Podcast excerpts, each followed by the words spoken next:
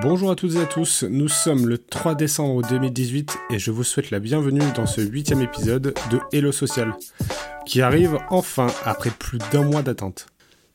Nous vous rappelons que le but de ce podcast est de vous résumer en moins de 10 minutes, parfois un peu plus, l'actualité du droit du travail, que vous soyez profane ou professionnel averti. Ce podcast vous est présenté par loweb.fr, facilitateur juridique en ligne. Au sommaire, vu qu'on a un mois d'actualité à rattraper, je ne vais pas vous faire de dossier explicatif, mais je vais vous parler des dernières actualités. Et une petite question pour la fin pour rester dans les bonnes habitudes. C'est parti pour un mois d'actualité. Uber Eats et Deliveroo en PLS. Sous ce titre, un brin provocateur, une jurisprudence qui vient de tomber. Les livreurs de nourriture des plateformes telles que Deliveroo ou Uber Eats sont considérés comme des salariés. Pour aller plus loin, voici ce que l'on peut dire. Avec cette décision, la Cour de cassation remet l'Église au centre du village, permettez-moi l'expression, et s'attache au lien de subordination qui est un lien fondamental dans un contrat de travail. Le salarié est défini depuis plus de 20 ans comme toute personne qui accomplit un travail sous l'autorité d'un employeur qui a le pouvoir de donner des ordres et des directives, d'en contrôler l'exécution et de sanctionner les manquements éventuels du subordonné. C'est une constante depuis deux décennies. Mais avec l'arrivée de la gig economy, c'est-à-dire l'économie des petits boulots, d'Uber, de Deliveroo et de son cortège de freelance, les juges ne s'étaient pas encore exprimés de façon aussi claire sur ces fameuses applications de mise en relation. Je rappelle le principe de ces plateformes mettre en relation des restaurateurs et des livreurs à vélo, exerçant sous le statut de travailleur indépendant, généralement auto-entrepreneur, via une application.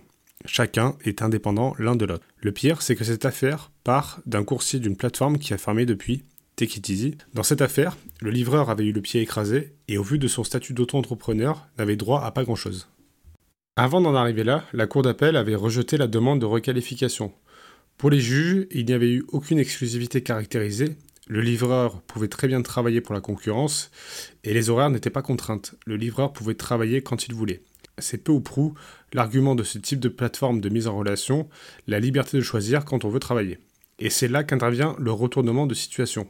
La Cour de cassation n'est pas d'accord avec ce raisonnement et rappelle que l'existence d'une relation contractuelle ne dépend ni de la volonté exprimée par les parties, ni de la dénomination qu'elles ont donnée à leur relation contractuelle, mais bien des conditions de fait dans lesquelles l'activité est exercée. En langage compréhensible par tous, et pour schématiser, ce n'est pas parce que le coursier a signé un contrat de prestation en tant que freelance que les conditions d'un contrat de travail ne s'appliquent pas. Si, dans la vraie vie, on assiste à une relation qui ressemble fortement à une relation entre un employeur et un salarié, on a un contrat de travail et non plus un contrat de freelance avec un indépendant. Et ça, même si les deux parties sont d'accord pour continuer sans contrat de travail. C'est la base même du droit de travail, niveau licence deuxième année de droit. Ensuite, la Cour de cassation retient deux critères supplémentaires pour compléter son raisonnement. L'application TRAC via un système de géolocalisation et le déplacement en temps réel de son coursier et comptabilise le nombre total de kilomètres parcourus.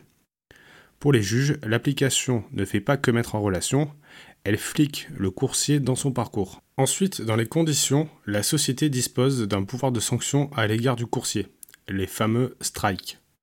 Les retards dans les livraisons entraînent une perte de bonus et peuvent même conduire à la désactivation du compte du coursier au-delà de plusieurs retards. Ou encore le fait de ne pas prendre une commande alors que le livreur devait la prendre en charge. Et le cumul de plusieurs strikes amène à une convocation qui ressemble fortement à un entretien préalable à un licenciement pour ne rien vous cacher. Et comment la société voit que son salarié a du retard Via la géolocalisation. Pour ma part, c'est cet aspect-là qui ne permet pas de continuer dans le raisonnement d'une plateforme de relation, et les juges rajoutent une couche avec la géolocalisation. Pour finir, certes la plateforme a été liquidée, mais d'autres plateformes similaires existent toujours et peuvent commencer à cogiter sur la suite de leur activité, ou du moins modifier certains aspects. À retenir, le lien de subordination est caractérisé par l'exécution d'un travail sous l'autorité d'un employeur qui a le pouvoir de donner des ordres et des directives, d'en contrôler l'exécution et de sanctionner les manquements de son subordonné. Le montant du plafond de la sécurité sociale pour 2019. Rien n'est sûr, mais ma boule de cristal, enfin le rapport provisoire de la Commission des comptes de la sécurité sociale, préconise pour 2019 un montant annuel de 40 524 euros, soit 3 377 euros par mois, contre 3 311 euros en 2018. Ce montant est important car il permet de fixer énormément de points en paye, notamment la tranche B, le montant des cotisations de mutuelle et de prévoyance, etc. Le montant du SMIC pour 2019. Encore une fois, prédiction boule de cristal, mais vu l'augmentation de l'inflation, le SMIC horaire devrait dépasser symboliquement les 10 euros. L'annonce sera effectuée d'ici deux semaines, il n'y aura pas de coup de pouce, c'est-à-dire une augmentation supérieure à l'inflation décidée par le gouvernement. Le mode de financement du compte personnel de formation, CPF, va changer. C'est tout le système qui change pour passer d'une logique de financement à l'heure vers l'euro, à compter du 1er janvier 2019. À compter de cette date, le CPF sera chaque année crédité en euros et non plus en heures. Pour rappel, jusqu'à maintenant, les salariés à temps plein acquièrent 24 heures par année de présence. Ce crédit de formation est plafonné à 150 heures pour tous les salariés. Sachez aussi que les heures acquises sous l'ancien nom du CPF, le droit individuel à la formation, le DIF, sont aussi concernées par la monétisation des heures. Donc il faut savoir qu'une heure équivaut à 15 euros. Ça n'a pas l'air simple comme ça, donc on va prendre un exemple. Un salarié qui a acquis uniquement du CPF, disons 100 heures, il aura un capital de formation de 1500 euros. À compter de 2019, un salarié pourra acquérir donc jusqu'à 360 euros par an afin de financer ses formations. Attention, je ne m'attarde pas sur les modalités du CPF ni de formation, cela pourrait faire l'objet d'un dossier par la suite parce que c'est bien compliqué.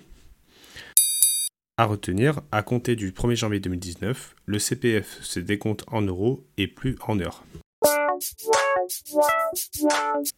Le porno au travail. Un sujet plutôt cocasse, mais auquel un employeur peut être confronté. Au-delà de l'aspect grivois de la chose, va se poser aussi la question de la preuve, que le salarié a bien consulté les 10 sites porno.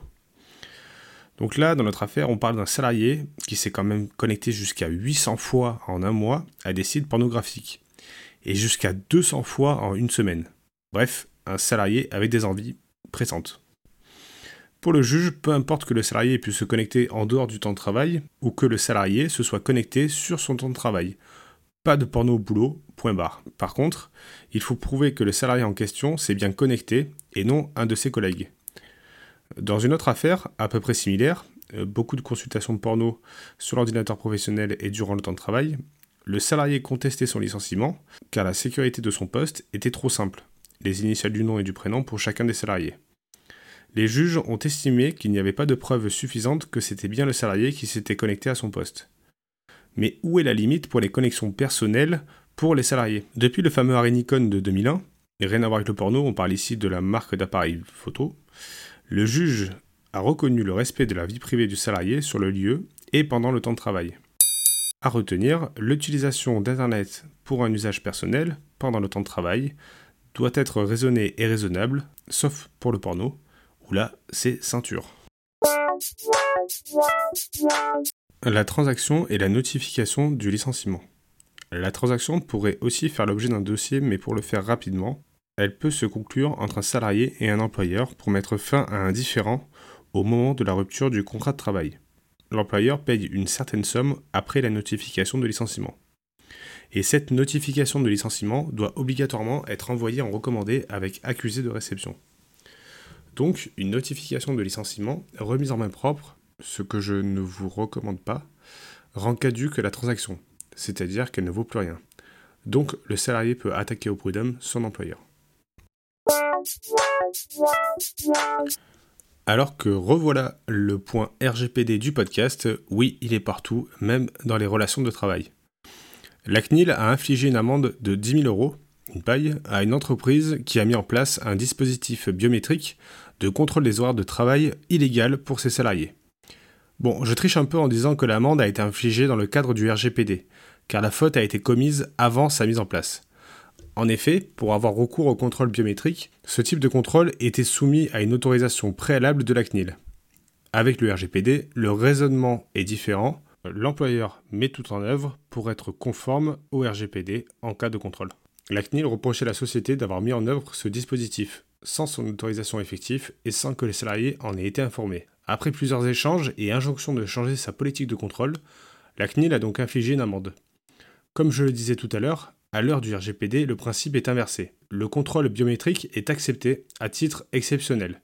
et dans la mesure où le traitement l'exige. La société peut mettre en place ce type de contrôle pour contrôler un accès au lieu de travail ainsi qu'aux appareils et aux applications utilisées par les salariés dans le cadre de leur mission. N'oubliez pas de faire une analyse d'impact, ou PIA, si vous souhaitez mettre ce type de contrôle en place. Et si tout ce que je viens de vous dire c'est du chinois, vous pouvez me contacter.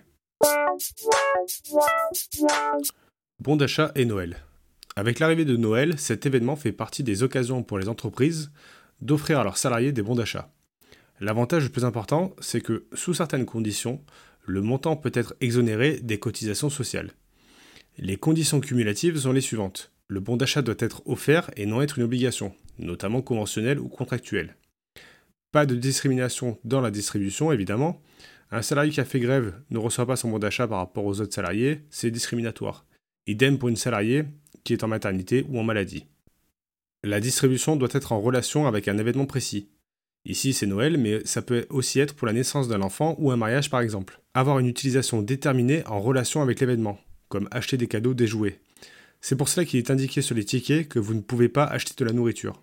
Enfin, le montant du bon d'achat ne doit pas dépasser 166 euros pour l'année 2018. Ce montant représente 5% du plafond mensuel de la sécurité sociale. La question de la semaine, un salarié peut-il être licencié suite à la suspension de son permis de conduire? Il est effectivement possible de licencier un salarié pour ce motif, mais attention de respecter certaines dispositions. Si le salarié n'a plus son permis, il ne peut plus effectuer son travail, tel qu'énoncé dans son contrat de travail.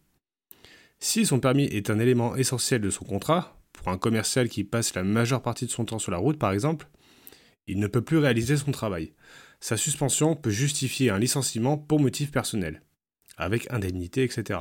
Si la bonne exécution du contrat de travail ne nécessite pas le permis de conduire, dans ce cas, le licenciement n'est pas justifié.